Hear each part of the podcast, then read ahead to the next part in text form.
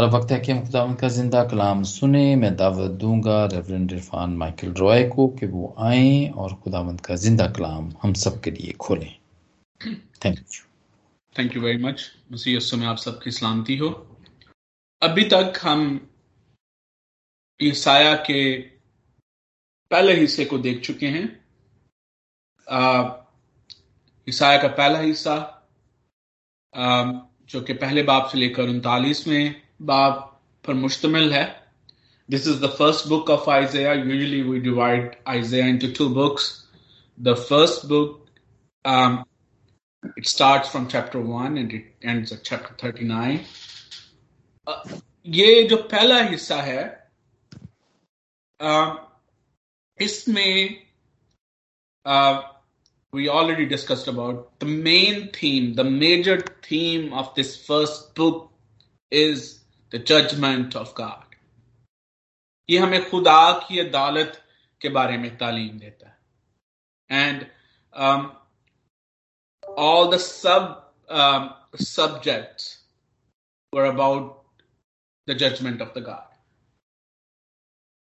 ये जो दूसरा हिस्सा है या ये जो दूसरी किताब है जो चालीसवें बाब से शुरू होती है और ये सिक्सटी सिक्स बाब पर खत्म होती है ये जो हिस्सा है it's about deliverance and restoration of God's people ये खुदा की निजात और बहाली के बारे में बात करता है, बात करता है।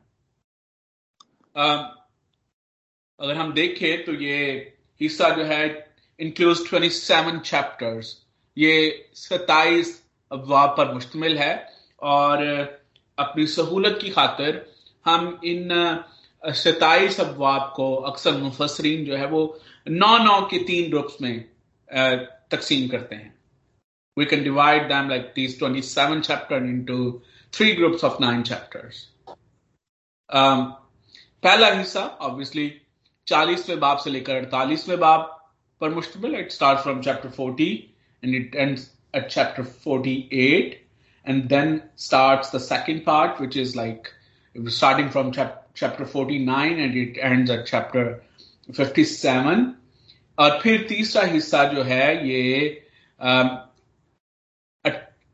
फिफ्टी एट चैप्टर से शुरू होता है और सिक्सटी सिक्स चैप्टर तक जाता है। इन हिस्स इन, सारे वाब में या इन तीनों हिस्सों में एक बड़ी ही दिलचस्प बात है और ये काबिल गौर बात है।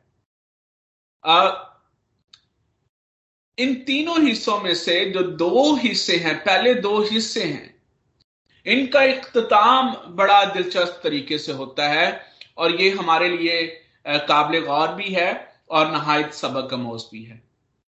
पहला हिस्सा the first chapter ten chapter 48 और जब इसकी हम लास्ट वर्स को पढ़ते हैं चैप्टर 48 वर्स 22 जो कि इस हिस्से की आखिरी आयत है तो वहाँ पर लिखा है खुदावन फरमाता है कि शरीरों के लिए सलामती नहीं।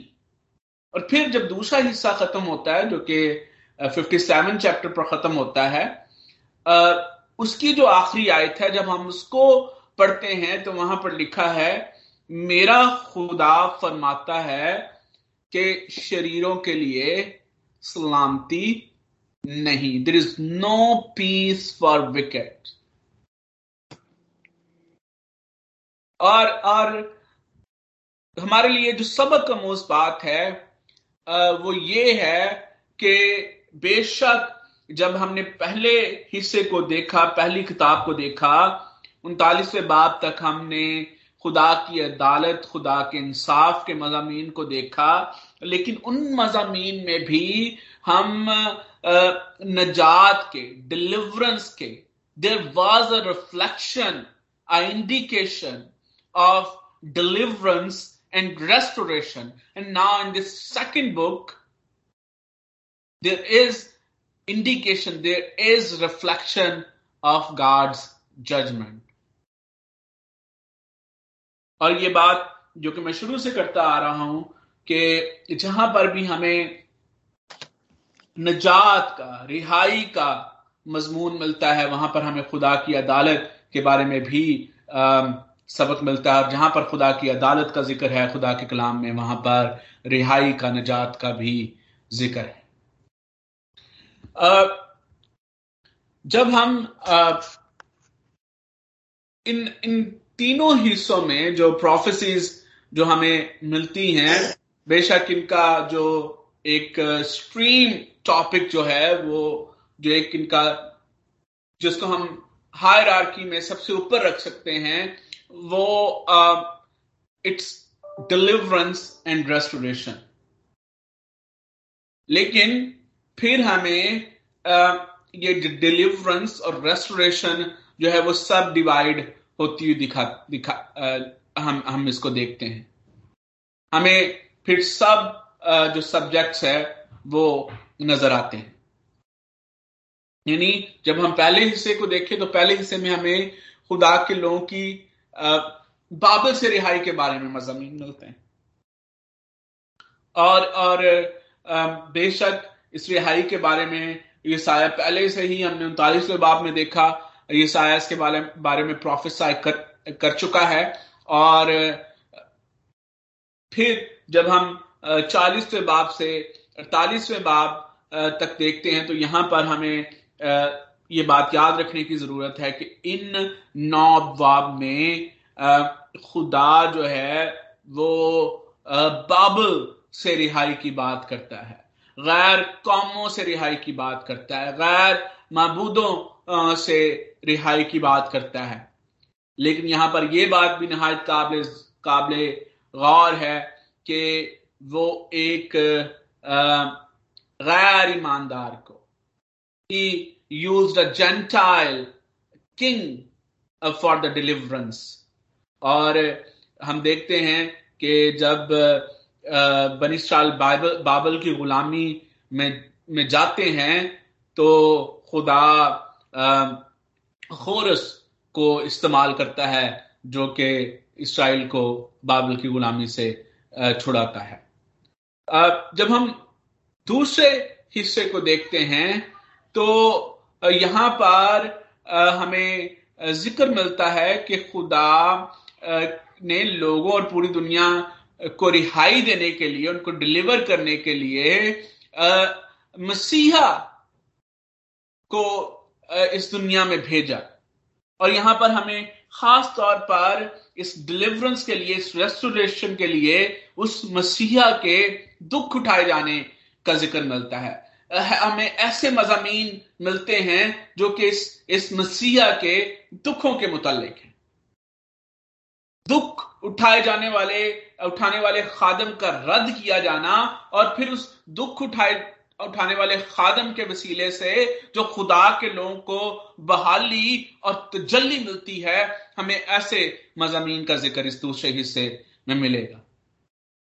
और फिर तीसरा हिस्सा जो है ये हमें बताता है कि दैट डिलीवरेंस एंड रेस्टोरेशन ये जो है ये ग्लोबल यूनिवर्सल जो है हमें रेस्टोरेशन और डिलीवरेंस का ज़िक्र मिलता है। और जब मैं यूनिवर्सल की बात करता हूँ तो इट इट इसका हरगिज मत, मतलब नहीं है कि इट्स फॉर एवरीवन हम यहाँ पर खुदा के लोगों की बात करते हैं। इस हिस्से में हमें बताया गया है, हमें ये तालीम मिलती है कि रिहाई और बहाली का जो ये मंसूबा है, ये मसीह यस्सु के साथ और मसीह यस्सु की इस दुनिया में आमद के साथ मंसूब है। दुनिया की रिहाई और बहाली सिर्फ़ और सिर्फ़ यसु मसीह के साथ मुंसलिक है। उसकी आमद के साथ मुंसलिक है। और यहाँ पर एक बहुत बड़ा सवाल जो कि हमारे लिए उठता है, वो ये है कि क्या हम यसु मसीह के वसीले से इस रिहाई और बहाली का तजुर्बा कर चुके हैं? क्या हम उस आमद को, मसीह यसु की आमद के तजुर्बे को अपने दिल में महसूस करते हैं? और क्या हम रिहा हो चुके हैं। क्या हम उस रिहाई और बहाली को अपने अंदर और अपने इर्द गिर्द महसूस करते हैं? ये वो चैलेंजेस होंगे जो कि हम इस हिस्से में अपने लिए अपने सामने रखते रहेंगे। जब यसाया इसराइल की इस डिलीवरेंस और बहाली की पशीन गोइयों को तहरीर कर रहा था तो उस दौर में जब वो बाबल से रिहाई की बात करता है तो हमें इस बात को याद रखना चाहिए कि अब जब ये साया इस कलाम को लिख रहा है तो उस तहरीर के बाद भी अभी सौ साल का अरसा बाकी था कि इसराइल बाबल की गुलामी में जाए। ईसाया की इस तहरीर से लेकर बाबल की असीरी में जाने तक का सौ साल का अरसा बाकी था। And that was the difficult time for the people of God for Israelites they were going through a really really challenging time. और जब ये साया उनको इस डिलीवरेंस और रेस्टोरेशन की बात कर रहा है तो मुश्किलात जो हैं difficulties challenges they're not like ये उनके लिए कम नहीं हो रहे थे। बल्कि ये चैलेंजेस और ये डिफ़िकल्ट टाइम जो है, ये उनके लिए भरने वाला था। बिकॉज़ दे वर गोइंग वो बाबुल की सीरी में जा रहे थे।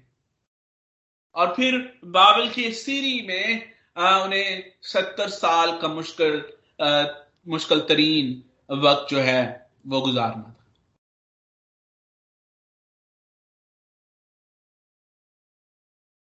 ये साया खुदामंद के लोगों को ये बात बताता है कि ये खुदा का मंसूबा है और ये इसी तरह से पाया तकमील तक पहुँचना है। लेकिन वो उसके साथ साथ खुदा के लोगों को एक खूबसूरत और तसली अमेज हिकत अमली इख्तियार करने के लिए कहता है।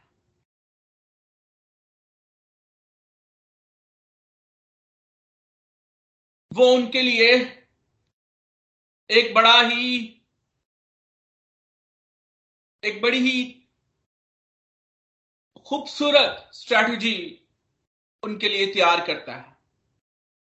और वो हिकद अमली ये है कि वो आ, लोगों को ये कहता है कि वो खामोशी के साथ खुदा के इस वक्त के पूरा होने का इंतज़ार करें।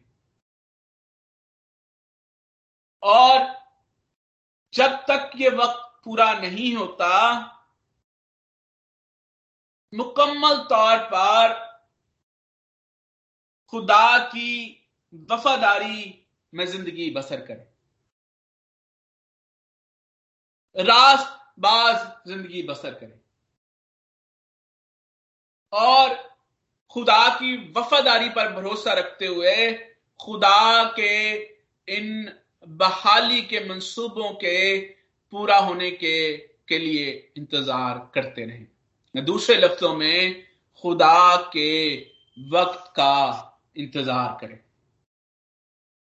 और ये वही कॉन्सेप्ट है जो कि हमें नए आतामा में इस तरह से मिलता है, पत्रस, के खत में कि अपने आप को खुदामंद के कभी हाथों में देखकर फरोतनी के साथ इंतज़ार करो, वो तुम्हें वक्त आने पर सरफराज करेगा। एंड द टाइम पीरियड इस इस सरफराजी के दरमियान का जो टाइम पीरियड है that time period is very important and you must have a strategy for that time period और इसी स्ट्रेटेजी की बात यहाँ पर ये साया ये करता है कि bow your heads, be obedient, and wait for God's time.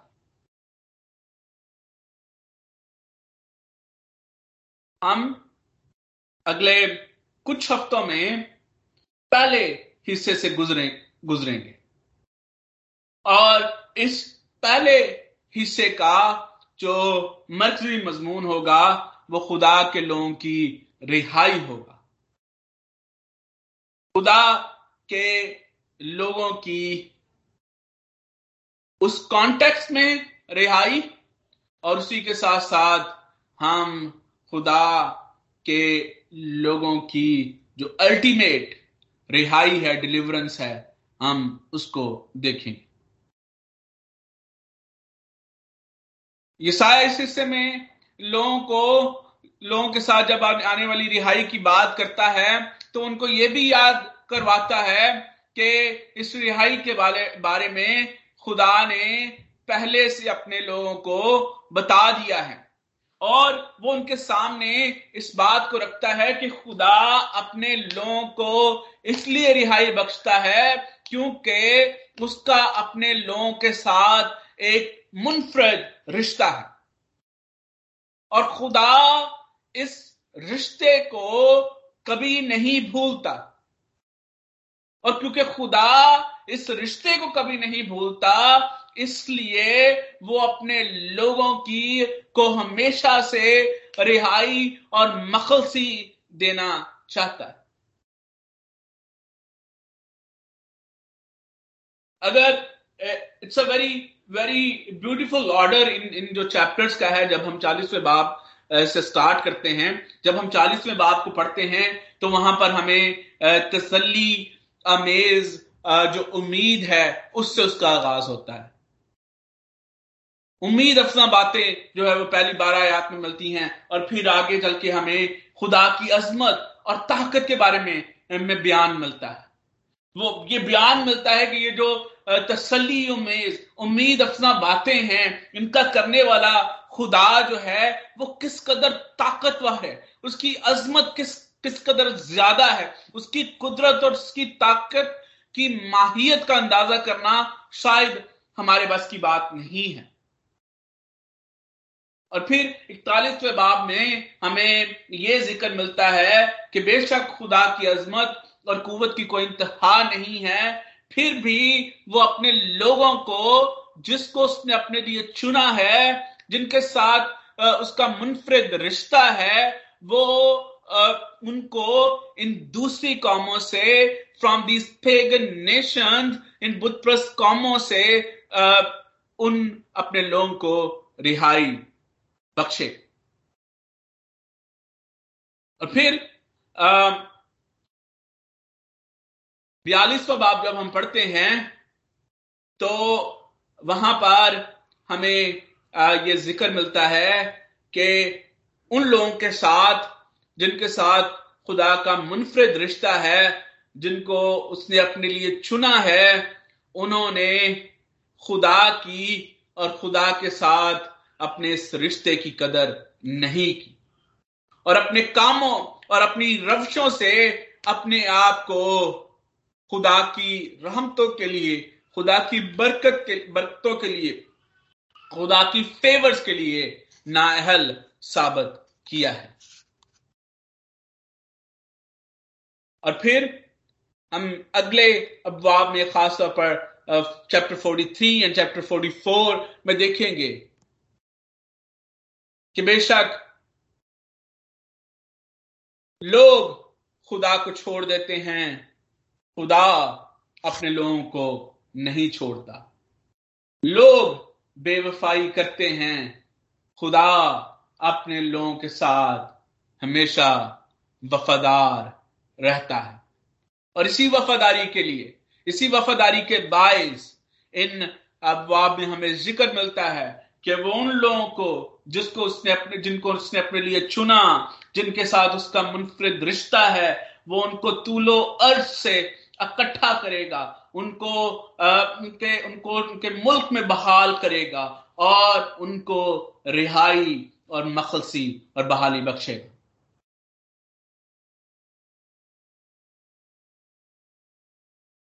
क्योंकि वो ज़िंदा खुदा,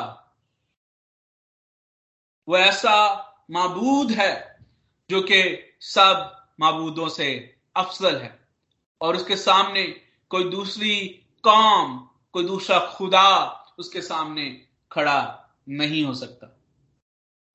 छियालीसवें सत्तालीसवें अबाब में ज़िक्र है कि खुदा खास तौर पर बाबल को और उसके गरूर को और उसके सब मानने वालों को जो है उनके गरूर समेत गर्क करेगा। और हम इस कॉन्सेप्ट को अभी भी थोड़ा सा देखेंगे और फिर इसको डिटेल में भी देखेंगे।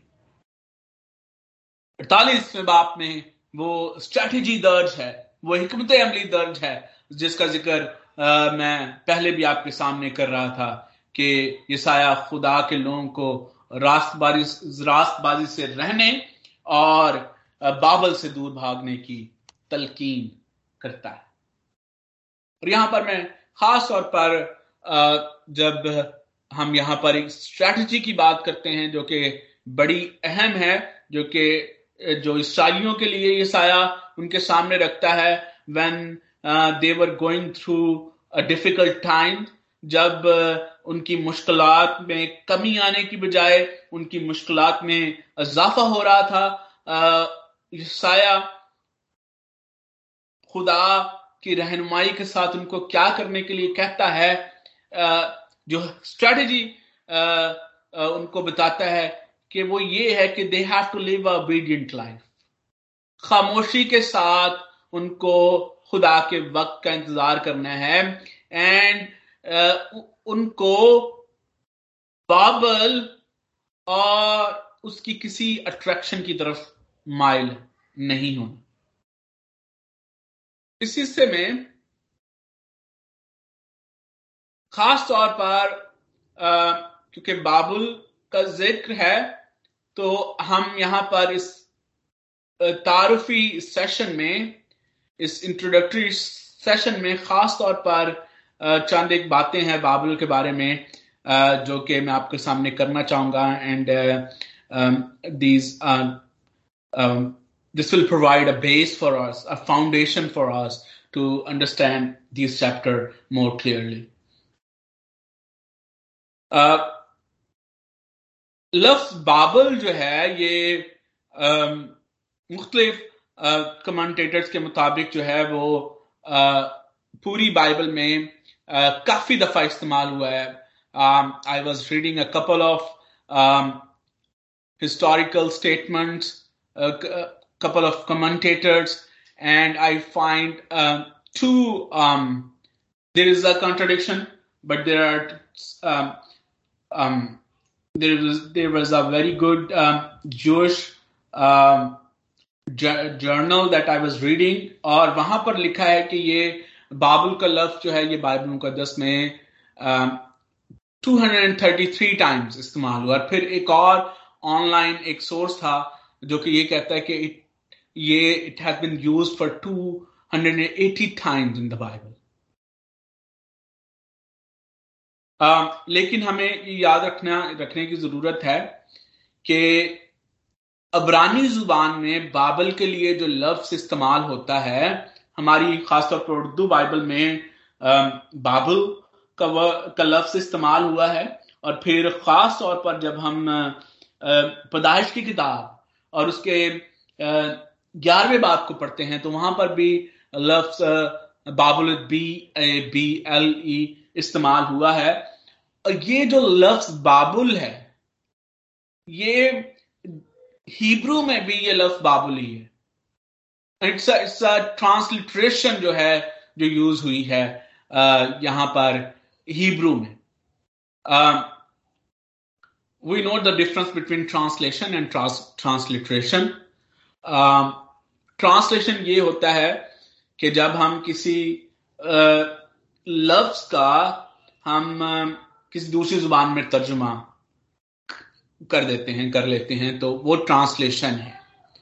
मिसाल के तौर पर इंग्लिश वर्ड स्कूल जो है हमने आ, जब हम इसको इसका उर्दू में तर्जुमा करते हैं तो इसकी उर्दू में ट्रांसलेशन जो है वो मदरसा बनेगी। लेकिन बहुत दफ़ा हम लव स्कूल को उर्दू ज़ुबान में भी स्कूल ही लिखते हैं। यानी हम, जो हिज्जे हैं, बेशक हम वो अल्फाबेट्स इस्तेमाल नहीं करते। अंग्रेज़ी ज़ुबान में स्कूल के अल्फाबेट्स जो हैं, जो उसका डिक्टेशन है, वो इस तरह से है S C H O O L लेकिन हम उर्दू जो है हिज्जे इस्तेमाल करते हुए हम स्कूल ही लिखते हैं, जो कि सीन से भी और फिर बहुत दफ़ा में अलफ से भी स्टार्ट होता हुआ दिखाई दिखाई देता है, काफ, पेश लाम लेकिन क्योंकि ये अंग्रेज़ी लफ्ज है, वर्ड है स्कूल, और हम बहुत दफ़ा उर्दू में इसको इसको जब इस्तेमाल करते हैं स्कूल ही तो ये ट्रांसलिट्रेशन कहलाती है। लेकिन जब हम इसका तर्जमा करके इसको मदरसे के तौर पर इस्तेमाल करते हैं तो ये ट्रांसलेशन कहलाती है। बाबल जो लफ्ज बाइबल में इस्तेमाल हुआ है, ये ब्रानी ज़ुबान का लफ्ज है, और ये ट्रांसलिट्रेशन है जहाँ जहाँ पर भी बाबल का लफ्ज बाइबल में इस्तेमाल हुआ है। जब हम यूनानी ज़ुबान में बाबल बाबल का जो तर्जमा है, वो बेबलियन है, जो कि खास खास तौर पर जो है, वो ज़्यादा उर्फ़ आम है जब हम बेबलियन की बात करते हैं we know we are talking about a kingdom जब हम बाबल की बात करते हैं we know from our previous knowledge that we are talking about a city but these are the same word one is used um, in hebrew language and the, the, other is used in greek uh, language uh, ये बात भी याद रखने की ज़रूरत है कि ये ना सिर्फ़ लफ्ज एक हैं बल्कि बाबल के लिए और बेबलियन जो जिस जिस शहर के नाम है जिस सिटी के नाम है आ, वो आ, शहर भी एक ही है।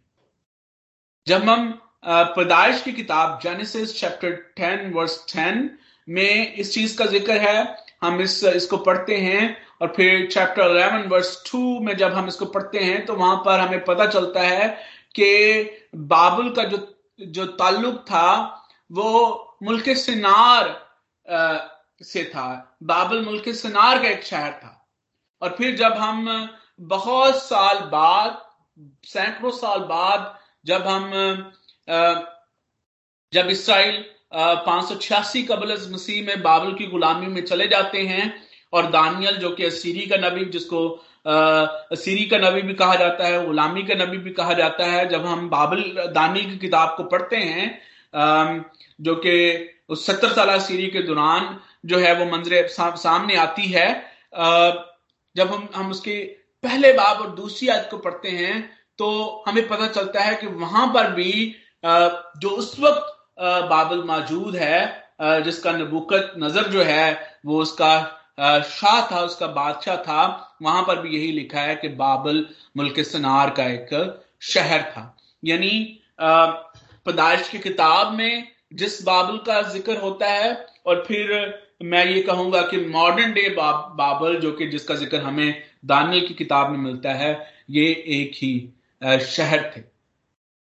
लेकिन ये बात भी याद रखने की ज़रूरत है कि बाइबल मुकदस में बाबल को गुनाह और बगावत की अलामत भी समझा जाता है।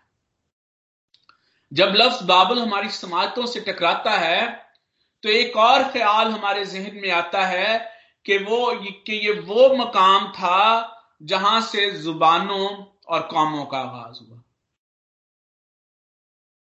और जुबानों और कौमों का आगाज़ जो है हमें नज़र आता है और लेकिन पदाश ग्यारहवें बाब में जहाँ पर हमें ये बात नज़र आती है, वहाँ पर जिस तरह से हमें वो आगाज़ होता हुआ नज़र आता है, जिस तरीके से वहाँ पर जो है ये सारा वाक्य जो है वहाँ पर वो इवेंट जिस तरह से वहाँ पर वकूफ पजीर हुआ वो वहाँ, वो एक मनफी वाक्य के तौर पर सामने आता है। लेकिन अगर हम बाल मुकदस को बगौर पढ़ते हैं और मैं आपको ये दरख्वास्त करूँगा कि आप को जब वक्त मिले तो आप पैदाइश दसवां और ग्यारहवा बाप पढ़ें। और जब आप पैदाइश दसवें बाप को पढ़ते हैं तो वहाँ लिखा है कि दसवें बाप उसके बाद कि कौमों के जजीरे इन्हीं की नस्ल में बटकर हर एक ज़ुबान और कबीले के मुताबिक मुख्तलिफ़ मुल्क और ग्रोह हो गए। ये इस इवेंट से पहले की बात है। दसवें बाब में ऑलरेडी ये कॉन्सेप्ट मौजूद है कि वहाँ पर नस्लें भी डिवाइड हो रही हैं, जुबानें भी, कबीले भी मुल्क भी कौमें भी गिरोह भी। लेकिन फिर जब हम ग्यारहवें बाब में दाखिल होते हैं तो ये बात जो कि ऑलरेडी हो रही है आ, लगता है कि ये आ, ये इवेंट शायद जो ग्यारहवें बाब का जो वाक्य है ये शायद पहले हुआ है और फिर जो दसवें बाब का ये जो बयान है ये बाद में जो है ये आ, हमारे सामने आता है। लेकिन आ, ऐसा सोचना हर हरगिज दुरुस्त नहीं है। आ, जब हम it's it's in very chronological order जब हम इस पूरे कॉन्टेक्स्ट को देखेंगे तो ये बात आ, बड़े अच्छे तरीके से हमारे सामने वाजी हो जाएगी। कि यहाँ पर असल में मसला क्या है? यहाँ पर प्रॉब्लम कॉम्प्लिकेशन क्या है? और इसके लिए हमें नौवें बाप को भी अपने साथ मिलाना पड़ेगा। नौवें बाप में आफ्टर द ग्रेट फ्लड खुदा ने नू से कहा कि बारवर हो, बढ़ो और ज़मीन को मामूर करो। और अंग्रेज़ी ज़ुबान में है फिल द अर्थ और जब हम दसवें बाप को पढ़ते हैं तो हमें लगता है कि नू और उसकी नस्ल खुदा के हुक्म के मुताबिक जैसा खुदा ने कहा है दे आर डूइंग दैट और इसके लिए हमें दस, दसवें बाप उसकी पांचवी आयत में ज़िक्र मिलता है कि कौमों के जजीरे उनकी नस्लें बढ़कर हर एक ज़ुबान, कबीले ग्रो मुल्क हो गए। लेकिन फिर जब हम chapter 11 we enter into chapter 11 तो वहाँ पर लगता यह है कि यह अमल रुक गया है। लोग ज़मीन को मामूर करने की बजाय they have been they they have started to building clusters और अब, वहाँ पर हमें बिल्कुल फ़र्क सिचुएशन नज़र आती है। जब हम पैदाइश ग्यारहवा बाप उसकी चौथी आयत को पढ़ते हैं तो वहाँ पर हमें चार बातें बड़ी अहम है। वहाँ पर लिखा है, वो इस तरह से, फिर वो कहने लगे कि हाँ आओ हम अपने वास्ते एक शहर और, ये पहली बात, और एक बुर्ज जिसकी चोटी आसमान तक पहुँचे, बनाएँ। दूसरी बात, तीसरी बात यहाँ अपना नाम करें, तीसरी बात, और चौथी बात, ऐसा ना हो कि हम तमाम रुए ज़मीन पर परगंदा हो जाए। अब ये जो चार स्टेटमेंट्स हैं यहाँ पर इनमें जो दो स्टेटमेंट्स हैं, जो दो बयानात हैं, जो पहले दो बयानात हैं, और वो ये हैं कि एक शहर बनाया जाए, एक बुर्ज बनाया जाए, जिसकी चोटी आसमान तक पहुँच, पहुँचे हैं। ये जो अवामल हैं, ये जो एक्ट्स है they are going to do और जो जो दूसरे दो बयानात हैं दे ये मुहरकात हैं। कि ये मुहर्रक हैं, ये बातें हैं जो कि उनके दिल में आई। These are the thoughts that initiating these acts और वो थॉट्स क्या हैं? कि यहाँ अपना नाम करें। ऐसा ना हो कि हम तमाम रुए ज़मीन पर परगंदा हो जाएँ। And these are the two sins जिनका हमें खुदा के कलाम में बाबल के दो गुनाह जो हैं। अगर हम वो शहर इसलिए बनाना चाहते थे कि वो रुए ज़मीन पर परगंदा ना हो। अब वो खुदा के हुक्म को पूरा करने की बजाय जिसने उनको बरकत दी, बारवर किया, बढ़ाया, ताकि वो ज़मीन को मामूर करें। They are no more interested in this blessing अब उनको खुदा की इस बरकत के साथ कोई गर्ज नहीं रही। Now they are going towards their own security and they are thinking that they are capable of implementing their own security और फिर एक बुर्ज ऐसा बनाएँ, जिसकी चोटी आसमान तक पहुँचे। उनका नाम हो लोग उनको देखें और उनकी तारीफ़ करें। अब खुदा का नाम उनके लिए अहम नहीं रहा। अब उनका अपना नाम उनके लिए अहम हो गया। अब उनकी खुशी खुदावन की तारीफ़ करने की बजाय अपनी तारीफ़ हो गई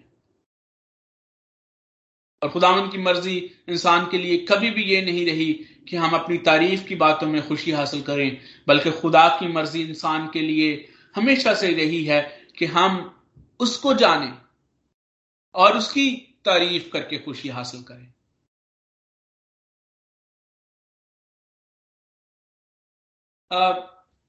It has been it has been like very interesting के बाबुल की सिचुएशन हमेशा से वैसी रही है। बाबुल हमेशा से ऐसी चीज़ों में माइल रहा है, जहाँ पर वो अपने लिए ऐसे ऐसे निशान खड़े करना चाहता रहा है, जिसको देखकर लोग उसकी तारीफ़ करें। जब हम जेनेसिस में बाबुल को देखते हैं वहाँ पर भी ये मसला था। जब हम आगे आके नबूकत नज़र का हाल देखते हैं तो वो भी अपने लिए ऐसी मूर्तें खड़ी करता हुआ नज़र आता है। और फिर जब हम मॉडर्न डे बाबल की बात करते हैं, हमारे असर के बाबल की, और चश्मे फलक ने यह मंजर देखा कि उस बाबल में भी कितनी बड़ी बड़ी मूर्तें थी जो कि गुराई गई।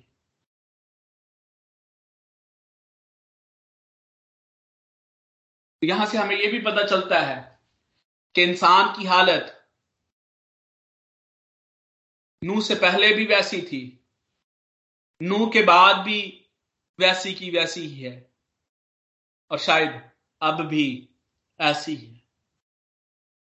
और जब हम आगे जाके बाबुल का, नए अहदनामे में बाबुल का हाल हाल देखते हैं, उस बाबुल का हाल, जिसका ज़िक्र मुकाशफा की किताब में है तो वहाँ पर भी हमें यही सिचुएशन नज़र आती है। यसाया खुदा के लोगों को बाबल से दूर रहने की नसीहत करता है। यसाया खुदा के लोगों को उन बातों से दूर रहने के लिए कहता है, जो बाबल में मौजूद थी।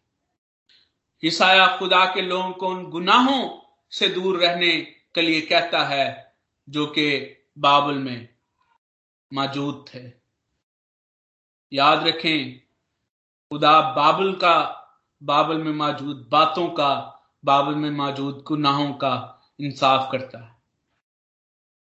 वो करता आया है और वो करेगा। मुकाशवा में लिखा है, फिर वो बड़ा शहर बाबल गिराया जाएगा। जो कुछ उसमें है, वो सारे जो कि अपने, अपनी तारीफ़ देखना चाहते हैं। वो सारे जो कि खुदा की मर्ज़ी को भूलकर अपनी मन मर्जियों में लगे हुए हैं। वो जो खुदा के नाम को जलाल देने की बजाय अपने नाम के जलाल में खुश हैं। वो जो बड़े बड़े मिंबरों पर इस तरह से दाखिल खड़े होना और दाखिल होना पसंद करते हैं कि शायद वो किसी मुल्क के प्राइम मिनिस्टर हो। वो सारे जिन्होंने अपने दिलों के अंदर बड़े बड़े बुर्ज खड़े किए हुए हैं, जिन्होंने अपने इर्द गिर्द बड़े बड़े बुर्ज खड़े किए हुए हैं, जिनको लोग देखकर लोग उनकी तारीफ़ करते हैं। वो सारे गिराए जाएँगे। They will find no security आए, जब हम इस हिस्से का आगाज़ करते हैं जब हम इस पहले हिस्से में से गुजरेंगे तो हम इस स्ट्रैटेजी को याद रखें, जो कि साया ने उस वक्त इसराइल के सामने रखी और आज खुदावंद के कलाम के वसीले से हमारे सामने है। Bow down your head be obedient wait for the Lord and go away from the Babel God bless all of you आमीन आमीन प्रेस्ट लॉर्ड तुम का शुक्र उसकी हम उसकी तारीफ़ thank you very much reverend Irfan Michael for the blessed message